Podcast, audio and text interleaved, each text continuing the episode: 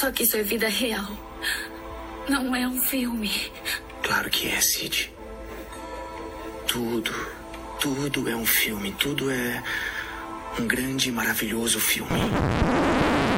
Isso não é um filme.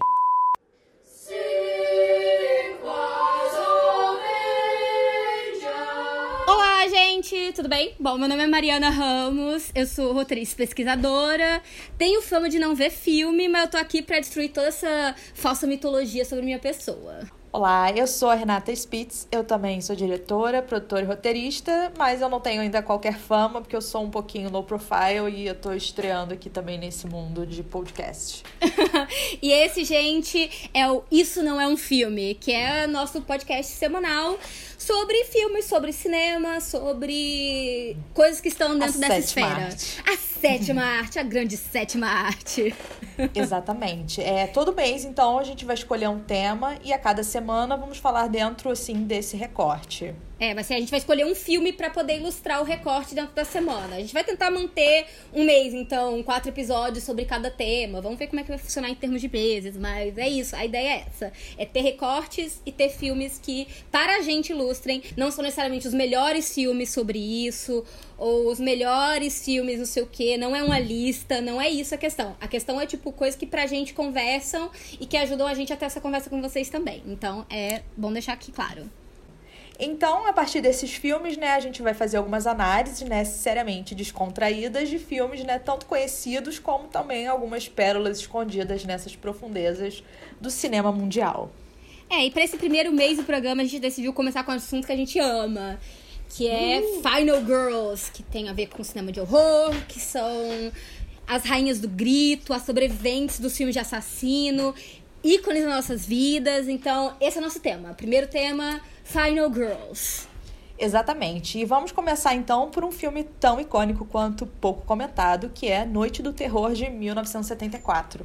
Ou então Black Christmas, pra quem só conhece ele pelo título em inglês. Até porque eu não sei se exatamente existe uma.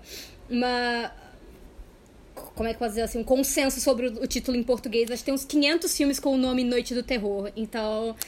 Pois é. Noite do Terror, Black Black Christmas. Agora vamos chamar as redes sociais.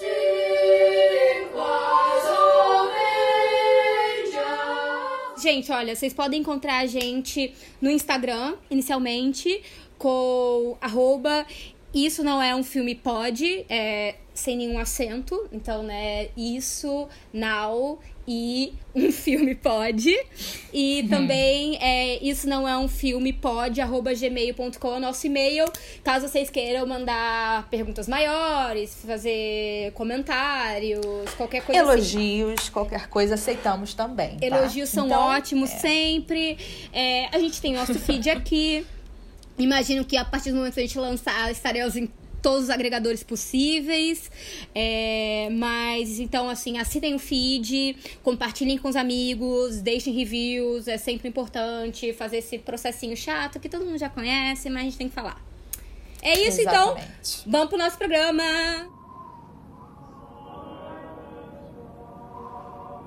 Bom, gente, falar um pouquinho, então, inicialmente, o que, que são Final Girls, né? Então, pra gente, pra gente extrair esse mês que a gente vai ficar nessas meninas ou nesses filmes com esse tipo de, de personagem, vamos começar falando um pouco sobre qual é o os conceitos básicos, né? São jovens, então assim, são mulheres jovens, né? Final Girls, né? É A garota final, a garota sobrevivente, é isso, ela sobrevive aos ataques.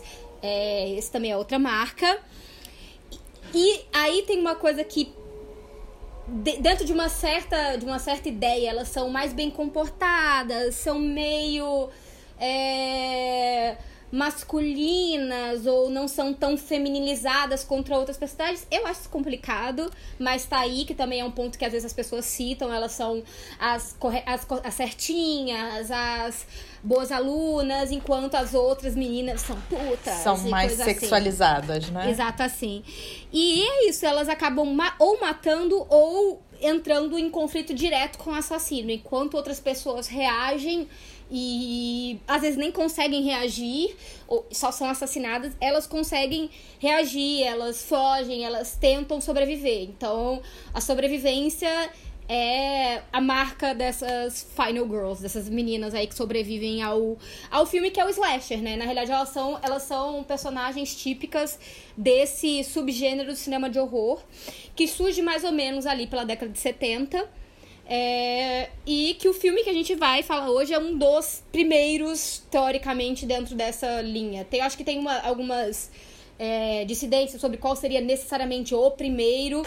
Mas slasher geralmente são filmes onde tem, tem-se um assassino, é, uma figura. Que mata um, todo mundo, né? Uma é, sucessão mata... de mortes. Exato, ele geralmente é spree killer, né? Uma pessoa que mata muita gente de uma vez, em um espaço de tempo pequeno. E acho que. É, e é isso, assim, é, são filmes que tem. É, geralmente são, se passam com jovens, então na, especialmente na linha americana, né? É, é muito jovem adolescente mesmo, né? É, e aí tem esses outros, essas outras instâncias que talvez universidade e tal, mas eu acho que o grande clássico mesmo é, é adolescente, colégio mesmo, assim, é tipo, é estar acontecendo com gente bem jovem, no início dessa vida até sexual, né, e social de alguma certa forma. E é isso, muito sangue, é, muita morte, é, várias coisas e acontecendo. sempre um doido.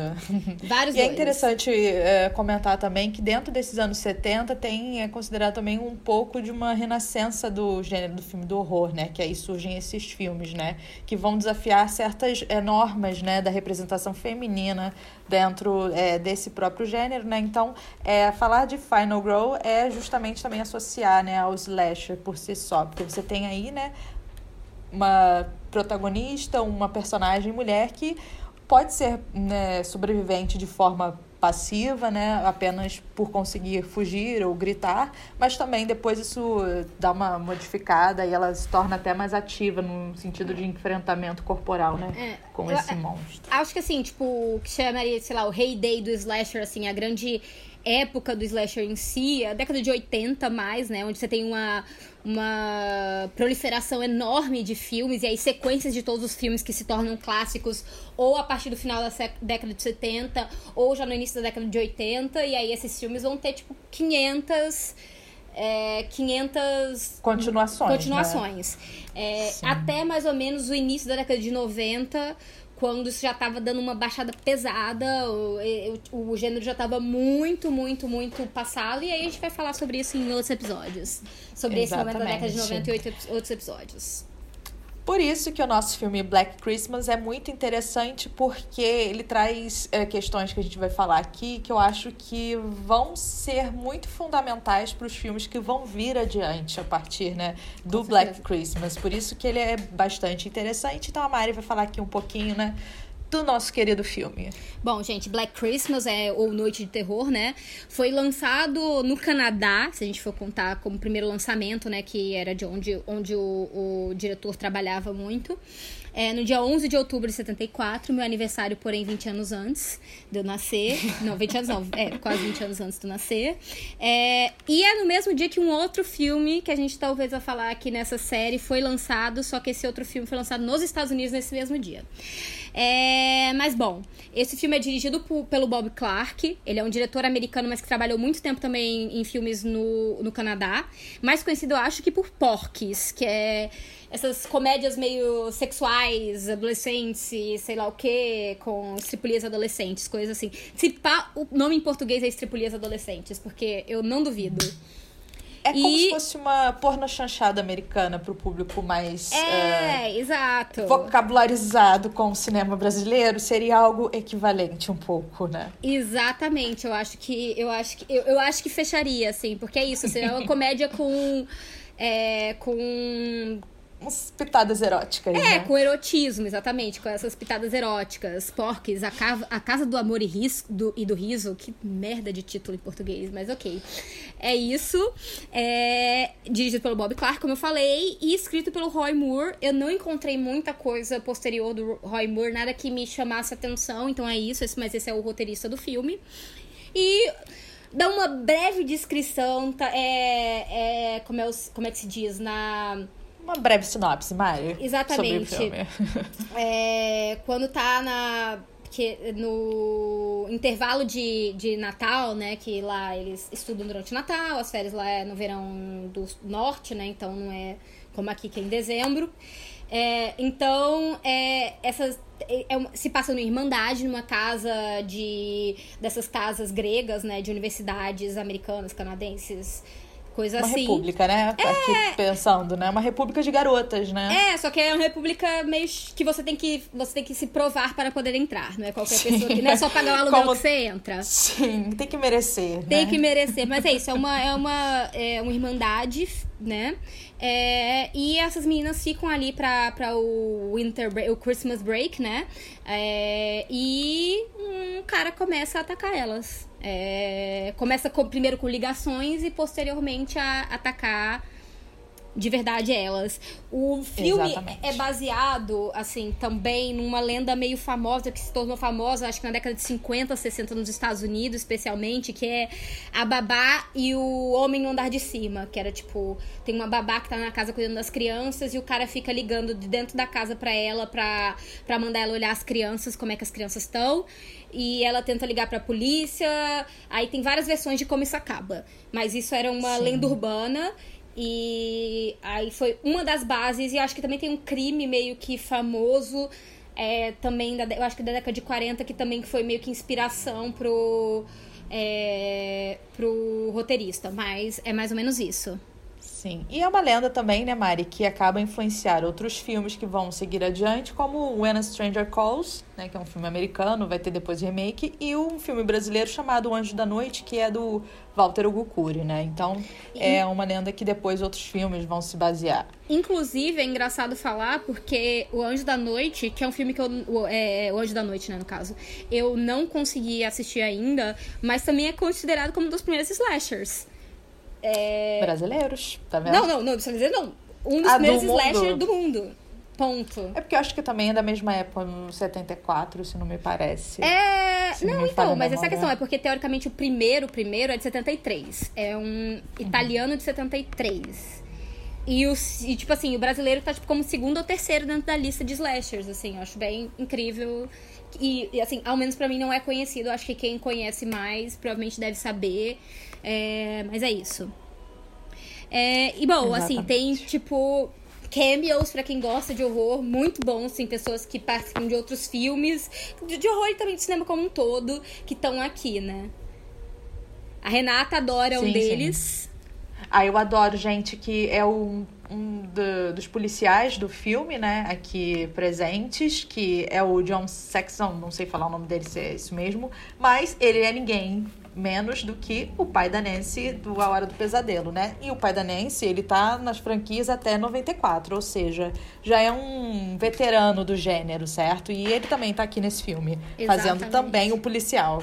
É, exatamente. Eu acho que acaba que, que ele acaba ganhando o papel do pai da Nancy, talvez por causa disso, né? Por conta, né? Com certeza. E aí nunca mais saiu desse papel também, né? Foi É, até os tem- anos 90. Sim, tem super dessas coisas, assim, de tipo, de, de influenciar dentro do cinema de horror, né? É, bom, quem tá também nesse filme é o protagonista de The Brood, é, que é um, é um filme do David Cronenberg. Eu acho que é um dos primeiros dele, eu posso estar errada, mas assim, é um ótimo filme dele. O protagonista tá aqui, não tô sabendo aqui o nome dele agora, mas tá, é isso. É. a Temos a Lo- Lois Lane. Exatamente, Lois Lane, Margot Kidder, é, ela faz a Barb. E a Julieta, né, do Romeo e Julieta, famoso da década de, de 60, que é a Olivia Hussey. Hussey, não sei. É mais ou menos isso o nome dela. É, e também o protagonista de 2001, Odisseia no Espaço. Exatamente. Que- Vem, sai do pra viver um namorado psicótico, né? É- Exatamente. ele tem um nome estranho, não sei se é Kerr, Dula, é alguma coisa assim, eu não sei a pronúncia, mas ele tá aqui com a gente pra fazer o namorado descontrolado, né? Exatamente, o namorado estranho, estranho, que ele, ele, ele é músico, ele é músico, então ele é, ele, é, ele é, como é que se diz? Excêntrico. Artistas são Exatamente. excêntricos. Acho que alguém fala isso pra ela em um momento, não fala? Assim, ai, artistas são excêntricos, você tem que aceitar sim, isso. sim.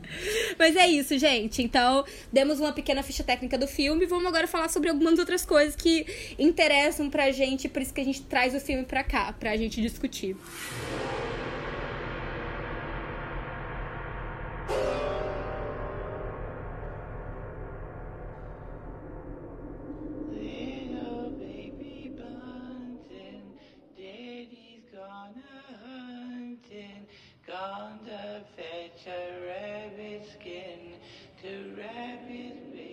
Eu acho assim que vale falar inicialmente assim também de uma questão de uma situação social é, e cultural que acaba criando esse gênero, né? Que tipo traz o gênero do é, do slasher à vida, né? É, acho que tem é, é um momento de muita mudança, né? Tipo eles acabaram de passar ali pela década de 60, aquele final da década de 60, com toda a a revolução cultural que existe ali, do, movimento hippie, movimento das mulheres. É, acho que das mulheres, especialmente para esse gênero, é importante. É, também direitos, do, é, direitos é, como é que se diz? É, das pessoas negras. né? Então, assim, é, isso especialmente Estados Unidos, parte da Europa, mas que aqui para esse cinema eu acho que tem muita importância porque acaba dando uma é, uma mudada muito uma mudada como é que como é que eu posso configurar tectônica quase da, da, das forças e poderes sociais e aí também gera Exato. acaba gerando também uma um retranco, né? Do tipo assim, como é que aquela sociedade acaba respondendo e às vezes tem um pouco disso. É, exatamente. A gente está vendo ali, né, toda uma questão feminina avançando, né, e como isso é, gera, né, essas mudanças do papel da mulher dentro da sociedade vão gerar nessa própria sociedade certas ansiedades, né? E por isso que eu acho que o filme de horror é sensacional enquanto gênero, porque ele está sempre falando das ansiedades de um determinado tempo, né, por aqueles sujeitos. E dentro desse contexto, como a Mari já comentou, dos anos 70, que especialmente a questão feminina é muito forte, né? Uhum. Não, com certeza. E, e, é isso, assim, acho que, tipo, mudanças sociais como um todo muito pesadas para algumas pessoas, ou para. É acho que na realidade eram pesadas para todos, mas que é isso, acaba gerando e, e, assim, se até pensar, por exemplo, tipo, principalmente aqui, sei lá, pensando no Brasil. É, o Brasil era uma sociedade extremamente rural até mais ou menos essa época, sabe? A, o, a mudança para uma sociedade mais urbana e em uma boa parte do mundo também ainda acontece mais ou menos por aqui, de uma certa forma. Acho que no Brasil, Sim. mais nessa época, mas assim, em outros lugares um pouco antes. Mas eu acho que são essas mudanças tectônicas que acabam gerando. É, ansiedades muito grandes. E aí é isso, essa sim. questão social feminina, de toda a questão do movimento de liberação feminina e tal, que acontece ali pela década de 60, início da década de 70. É, e tem alguns casos meio famosos e essenciais que acabam marcando de uma certa forma o mal-estar da década de 60 e também indicando o fim dessa era de paz e amor, né? E aí eu penso, uhum. tipo, o Charles Whitman, que é o, o assassino da torre da universidade no Texas, é, não me lembro exatamente qual unidade, é, eu acho que é de Austin, mas ele, ele era um franco-atirador. Inclusive, é interessante vocês pensarem que tem um filme chamado Targets, que é o primeiro longa-metragem dirigido pelo David, é, do Peter Bogdanovich.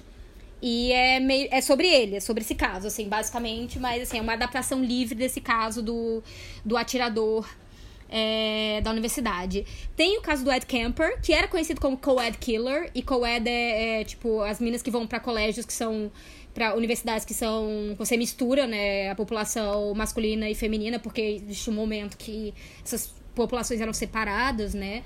É, então ele era ele ficou conhecido como co-ed killer e ele é bem dessa época.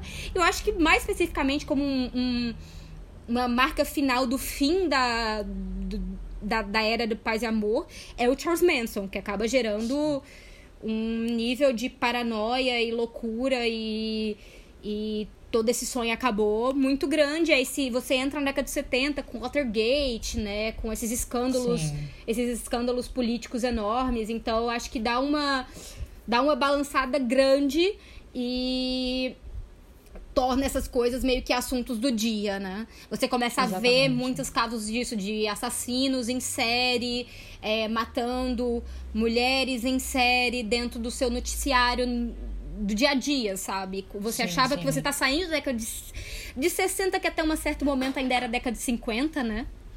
É, uhum. É, que era esse americano idílico pós-guerra.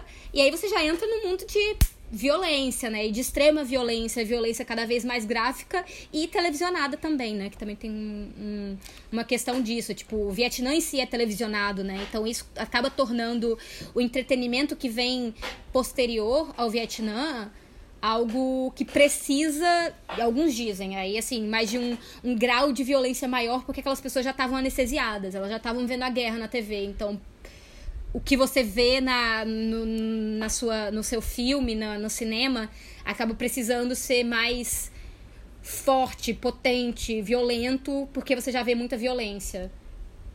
Sim, claro, claro. É, então a gente realmente sai né, desse lugar é, de uma utopia né, para uma extrema violência, né, que é essa transição. E eu acho que o cinema, né, dentro do, especificamente aqui do nosso recorte do gênero do horror, vai, eu acho que absorver um pouco desse sentimento né, e de conseguir também é, colocar essas ansiedades né, e também essas questões da violência e até mesmo dessa questão da vítima feminina, né, que por exemplo o Ed Kemper, né, que assassinava mulheres, tem também uhum. uma questão muito conturbada, né, com a mãe dele ali, que é uma espécie de gatilho. Então você tem é muito, como que eu vou dizer, um como que o gênero né, se reapropria também dessas questões, né, para poder fazer a sua, uh, ah, para fazer esses filmes, né, como eu disse anteriormente, você tem uma um novo formato, assim, vamos dizer, de filmes de horror que vão surgir, então, dentro desse, dessa espécie de renascimento aí do, do gênero, né? Trabalhando de uma forma um pouco diferente do que até então o gênero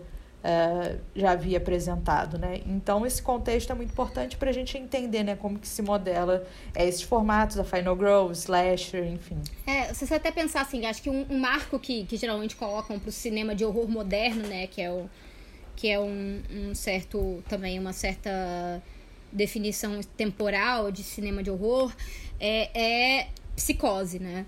Que já é um filme bem mais explícito, é, onde a violência está mais ali patente, está na sociedade, não são monstros externos, não são monstros assim, são pessoas que são monstruosas de alguma certa forma. Mas ainda assim, Psicose é um filme mais art house, né? Um filme mais. É isso, tem um grande nome por trás e é, ele ainda não é tão explícito. O nível de, explici é, de, de, de, o quão explícito se torna dentro do cinema, dentro do slasher, e também acho que muito influenciado pelo, pelo giallo italiano, né? É, é, é algo a mais, né? Algo que o público pede. É engraçado também você ver o target do Peter Bogdanovich, que a conversa do filme é essa. Ele começa com Boris Karloff, que ele faz um personagem que é meio que ele que é um ator de filmes de monstro e que não se encaixa mais no horror que daquela sociedade, porque é uma sociedade onde certas coisas acontecem, não adianta você vir me dizer que é o Drácula que é o grande horror daquilo ali, porque não é. Não adianta você vir falar que é o Frankenstein, que é o, sabe, um horror, esse, esse horror de castelo, esse horror vitoriano. De monstros, né, sobrenaturais, né? É, e vitoriano, sabe, muito vitoriano, Sim. muito colocado ainda, sabe, tipo, filmes do século, é, que se passam no século 18, 19, sabe, tipo assim, uhum, não, precisa-se de uma atualização, o que, que é o medo agora, o que, que que é o medo aqui. E aí, Exato. o slasher é parte, eu acho que dessa forma de, de tentar, não sei, de, digerir essa sociedade que está se, se formando, entender de alguma forma. Sim, perfeito.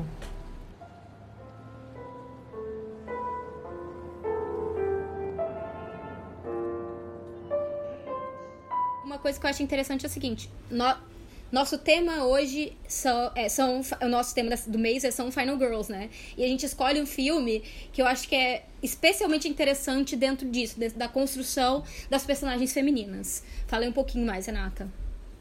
É, exatamente. Como já antecipamos aqui, né, se passa dentro de uma irmandade, né? Ou seja, uma república universitária de mulheres. E como a gente está falando, né, todo desse contexto de pensamento feminista, né, da época, isso tá muito, acho que, latente no filme, uhum. através da. Acho que não é de uma forma muito direta e panfletária dessas personagens, não. É justamente, acho que tem uma cumplicidade ali naquela uhum. irmandade que é muito interessante.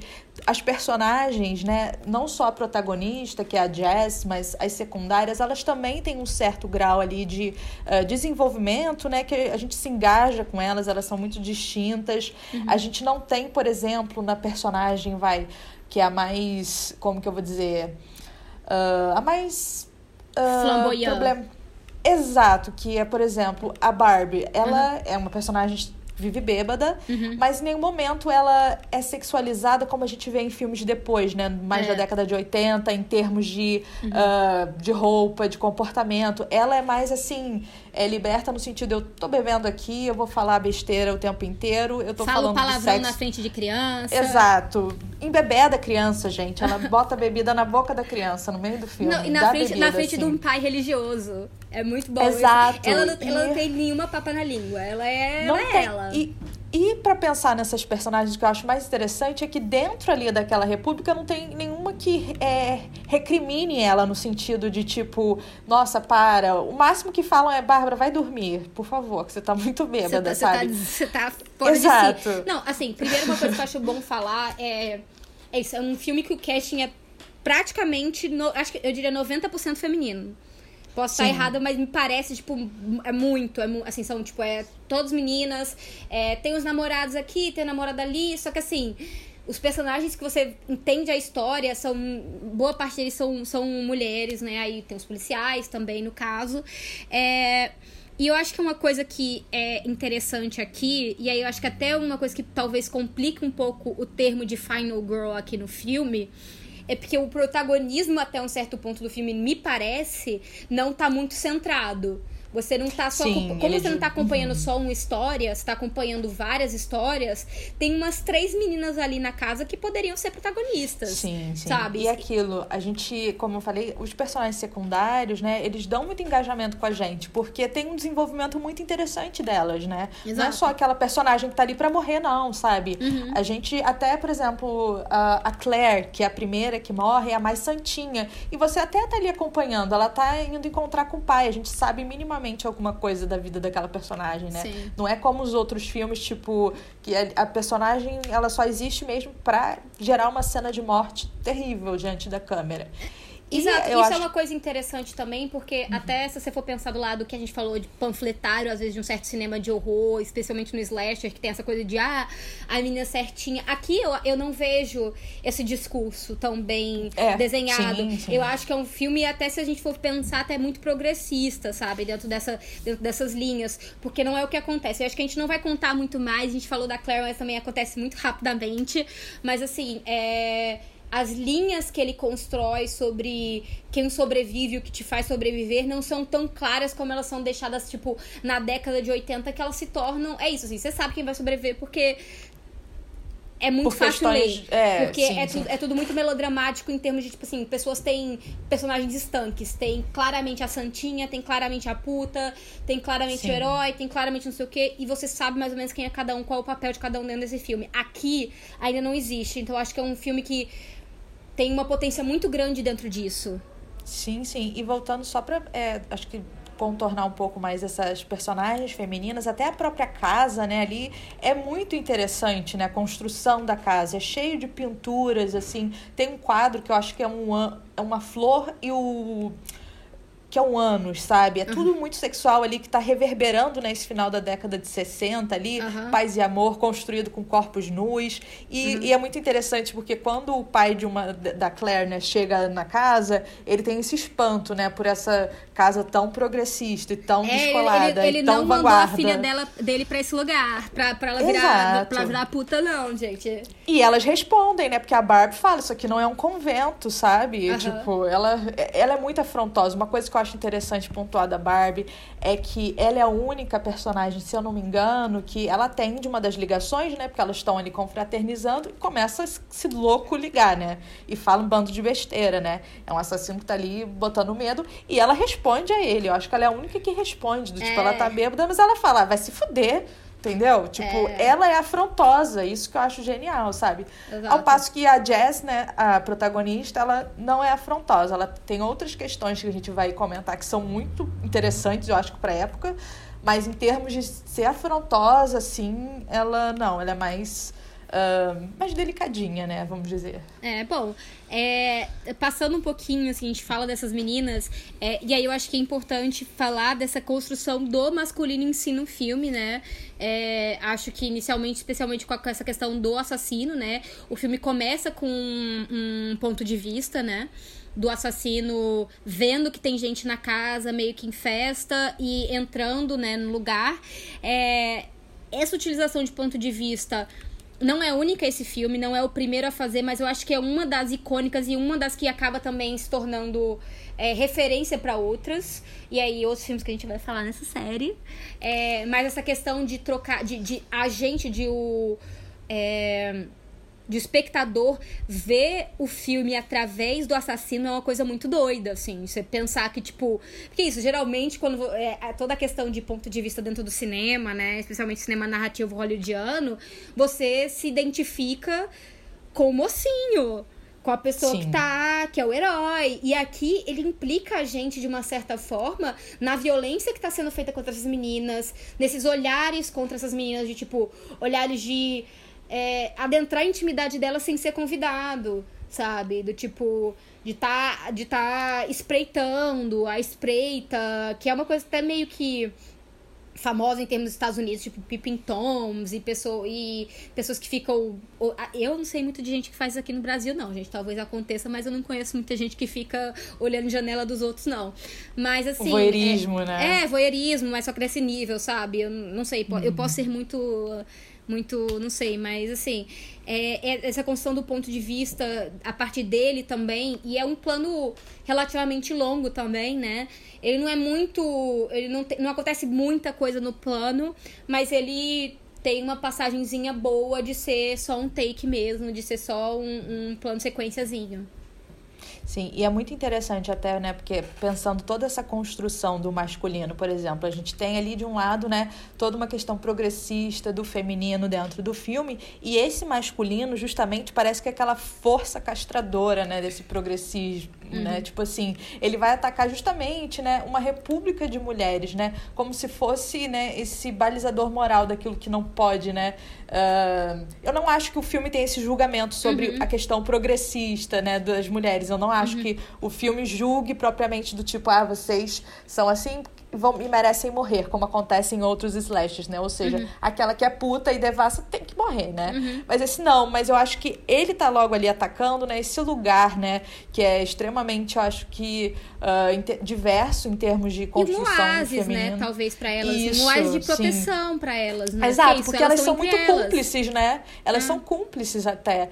E, por outro lado, né? O assassino também, ele usa muito uma questão sexual na fala dele, né? Tipo, uhum. Tipo, ele liga falando, eu vou te chupar, ele é muito agressivo sexualmente na fala. Sim. Então essa questão sexual tá presente aí, né?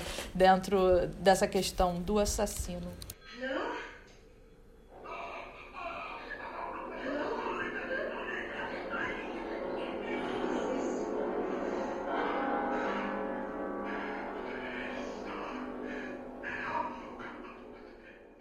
Nesse filme, eu acho que essa pergunta não fica respondida, mas existe uma um dos remakes, porque tem acho que dois remakes de, de Black Christmas. Em um deles, supostamente, o Billy, é, ele morava nessa casa e ele voltou para casa depois. Só pra dizer. Remake, gente. Agora, assim, aqui, aqui isso não, não é. Não é. Não fica. Bom, pronto, falei. Mas em suma, é nunca assistam remake, entendeu? Porque quando você me falou isso, falei, gente, pra quê, né? Porque é tão interessante a construção do assassino, porque, como você falou, o ponto de vista, né, é muito uh, interessante não só enquanto recurso, mas ele tira totalmente a identidade desse assassino, porque a gente nunca vê, né? É, a gente não Quem consegue é? ver. Quem é? Exatamente. É? E, e, fica essa isso é pergunta, é né? Fica essa grande pergunta, né? Assim, exato, ao longo exato. do filme. É, a gente fica se perguntando isso. é e é isso, assim, vamos ver um pouco mais. É... Sobre agora um outro personagem, Mari, que eu acho que a gente devia também pontuar agora, do masculino, que eu acho bem interessante, é o Peter, né? O namorado da uhum. Jess, que é a protagonista.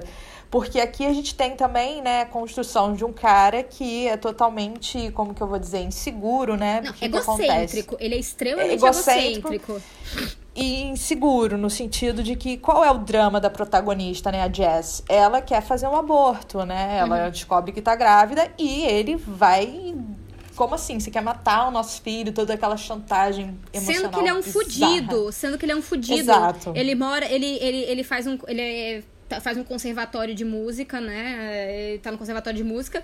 E há sete anos, sei lá, dez anos, sei lá, quanto, quanto tempo É. ele fala, tipo assim, gay, você não vai sair daí, você não tem dinheiro pra criar criança, não, para com isso. Exato, É, é, começa ela a é uma dizer pessoa sensata, sabe? Ela é uma pessoa sensata e ela quer que, ela- que ele continue a carreira dele.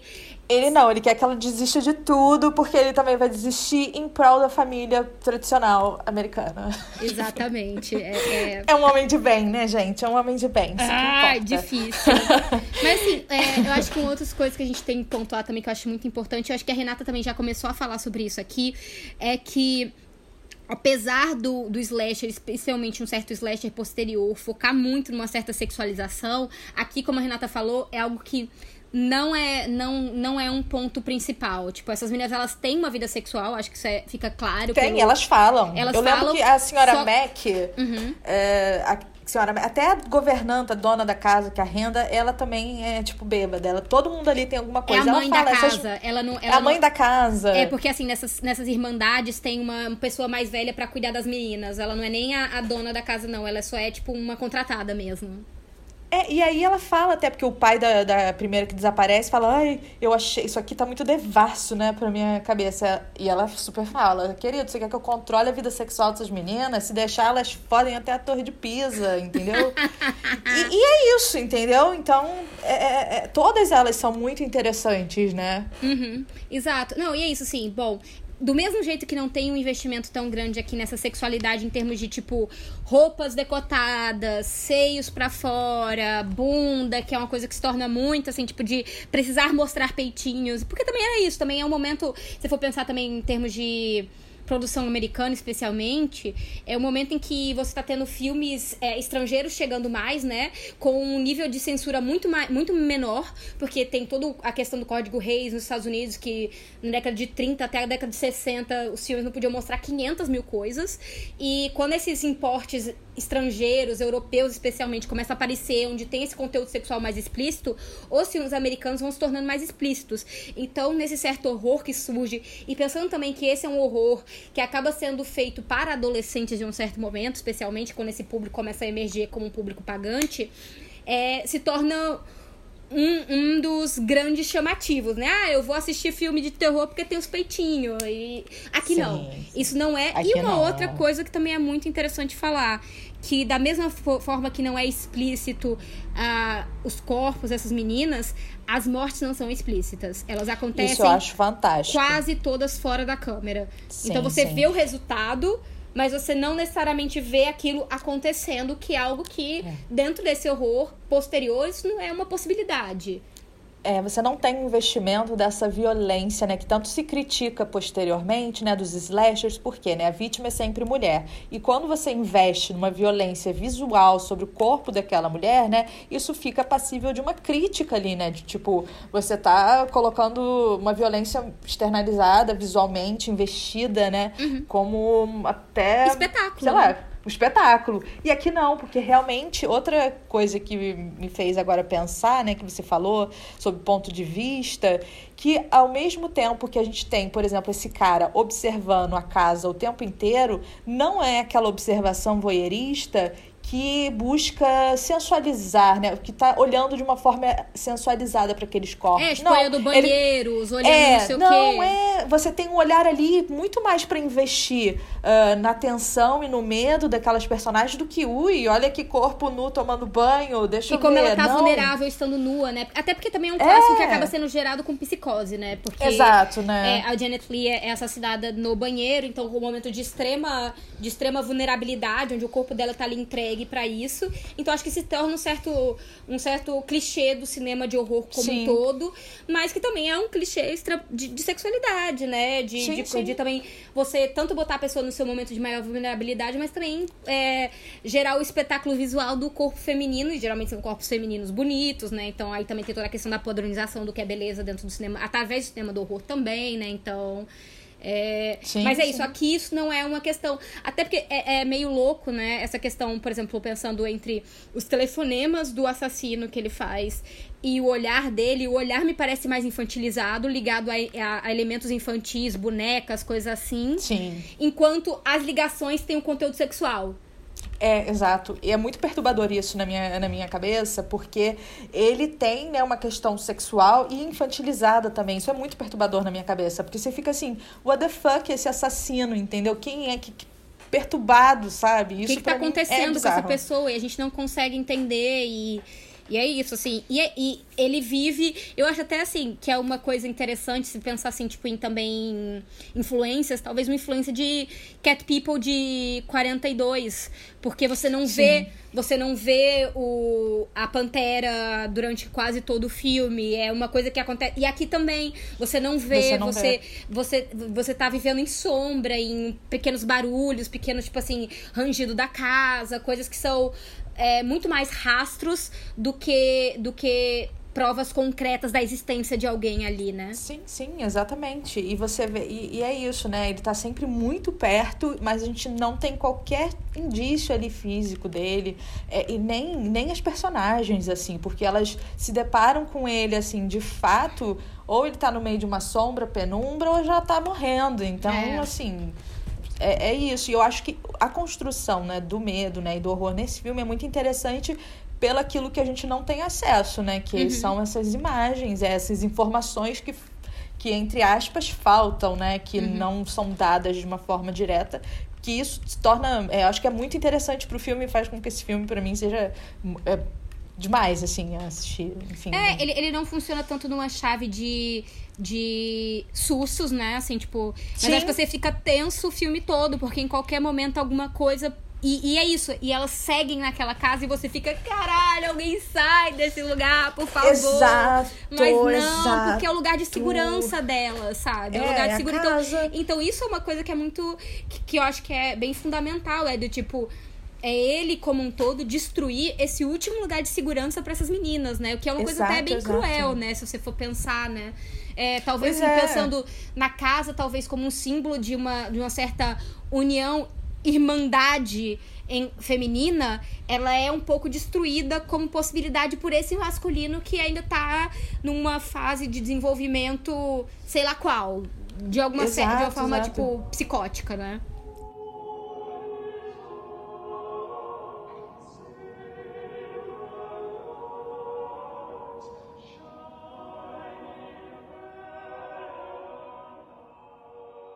Ela tá prestes a sair da casa, o que eu queria dizer, reformulando, né? A protagonista tá prestes a sair da casa, só que tem uma colega que ficou para trás. Uhum. E ela não vai deixar a amiga dela para trás. Então é, é, essa cumplicidade que eu queria pontuar aqui, né? Uhum. De você voltar ali e ficar naquele lugar que tá acontecendo aquelas coisas estranhas em prol dessa cumplicidade, né? Dessa irmandade, né? Da sua, com a sua amiga. É, exato. Não, é isso, gente. E aí, assim sem, sem explanar também, mas para que vocês assistam, é um dos sinais mais icônicos do cinema de horror e, quiçá, do cinema. É, ah, é. É, é, construído. Eu não posso falar muito, que senão vou falar tudo. É, é construído de uma forma assim primorosa. É, em termos de imagem, som, câmera, é tudo perfeitamente feito para ter um efeito extremamente Ai, singular. Gente, tem, que assistir, tem que assistir. Não assistam os remakes, tá? Fiquem é, só com esse. Não, gente, de 74. Tá? Vale vai atrás do de 74, que é o bom. E tem bons atores. é perfeito, gente. Nossa, casting, nossa, pelo amor de Deus. Uma coisa só, Mari, que você falou do som, eu acho muito legal também que dentro do gênero, esse filme tem muitos momentos assim de silêncio, sem aquela música muito uh, como um artefato ali para antecipar a gente ficar nervoso. Tem uns takes assim que você fica, meu Deus do céu, uhum. fica essa voz do Billy no telefone. É vazio, né? Ele é, ele é muito é vazio, vazio, né? Exato. Eu acho que esse é um filme que não tem uma, uma trilha sonora muito presente, como acaba se tornando um clássico. É um clássico que já vem desde Psicose também, de ter uma, é, de ter uma, uma, uma trilha muito essencial, assim, de, de tipo, ter música não sei o que, essas coisas assim, que, tipo, que marquem uhum. de, de, uma certa forma é, música como metonímia para os, os é, pra violência, né? Uma metonímia violenta também. É, aqui não tem. Acho que aqui tem muito mais esse, esse menos, né? Eu acho que aqui menos é mais nesse filme, né?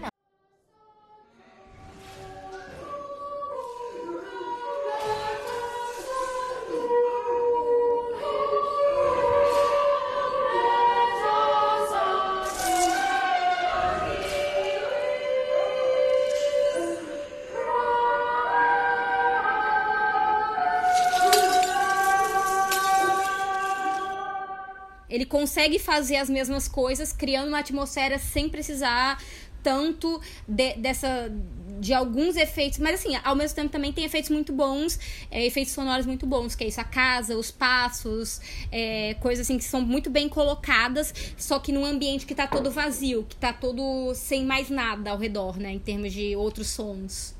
Sim, sim, exatamente.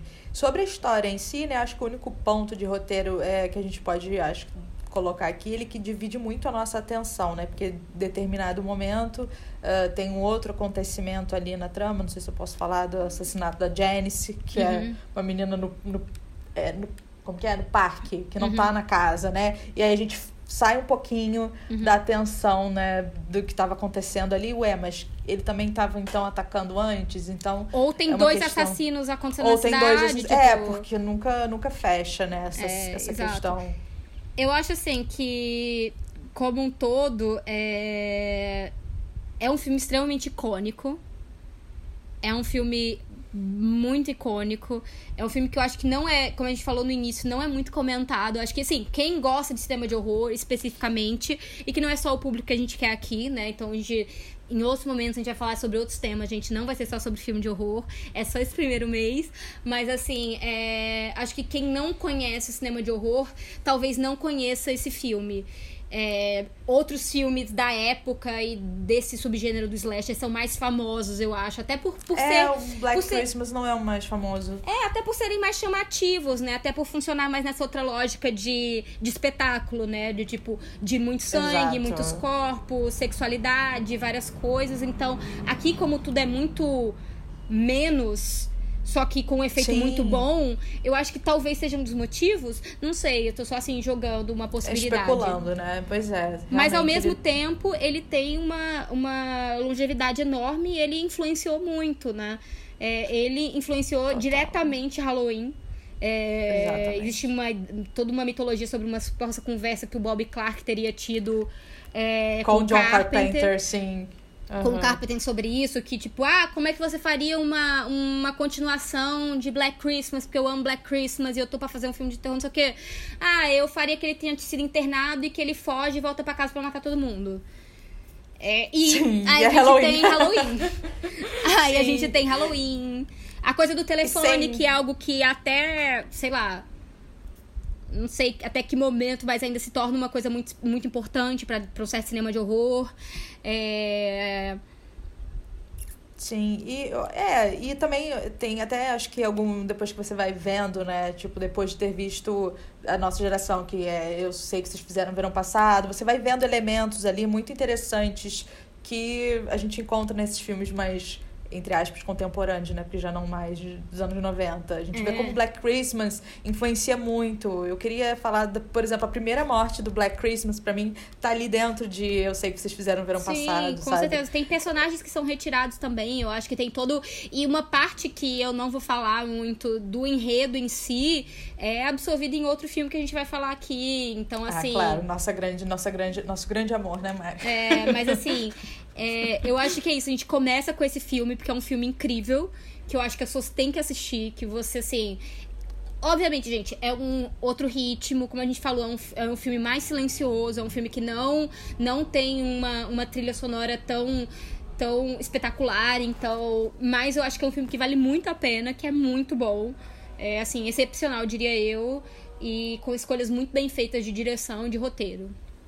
Exatamente. E claro, né, como um bom filme de gênero, também tem os seus clichês que funcionam de forma excepcional. Então, né, atende também os grandes fãs do gênero uhum. e para aqueles que é, são um pouco desconfiados com o gênero do slasher, enfim. Exato.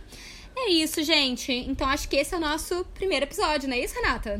Exatamente, estamos aqui iniciando né, o nosso primeiro tema, que são elas, as Final Girls, as nossas grandes sobreviventes, heroínas, né? Uhum. E que aqui nós... a gente tem essa, essa, essa especificidade de ter uma mistura de, de, de, de, de heroínas, digamos assim, mas a gente ainda tem uma uma em si, né? Assim, tipo, a, a protagonista, como a Renata já falou, a Jess, né? Que tem suas questões muito Exato. particulares.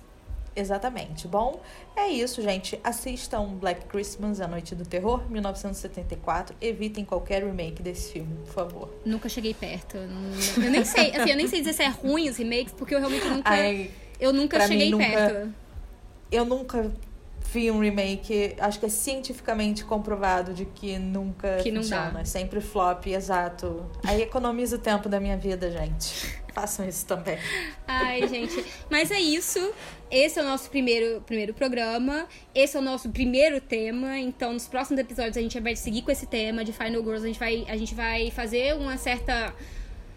Não sei, uma certa cronologia, digamos assim, é, da, da passagem dessas Final Girls, dessa, desse momento aqui, que eu acho que é um momento menos explícito, para momentos mais explícitos do que. E aí, a solidificação do que seria a Final Girl, de como ela foi definida, como ela ficou definida, e eu explico isso melhor em outros momentos também, pra gente não gastar o assunto todo aqui. Então, estarei a gente semana que vem. Muito obrigada por terem escutado. É isso aí. Sigam a gente nas redes sociais. Sim, viu? exatamente. Obrigada. Novamente, é... arroba é... isso não é um filme pod no Instagram. Isso não é um filme pod, arroba gmail.com pra você mandar, vocês mandarem e-mails pra gente. Se também tiverem dicas de temas que vocês achem interessantes, de filmes que vocês gostem, coisas que vocês queiram que a gente leia. A gente vai provavelmente fazer algum bloco, ou no início ou no final dos nossos programas, falando sobre essas respostas que a gente tem, tá bom?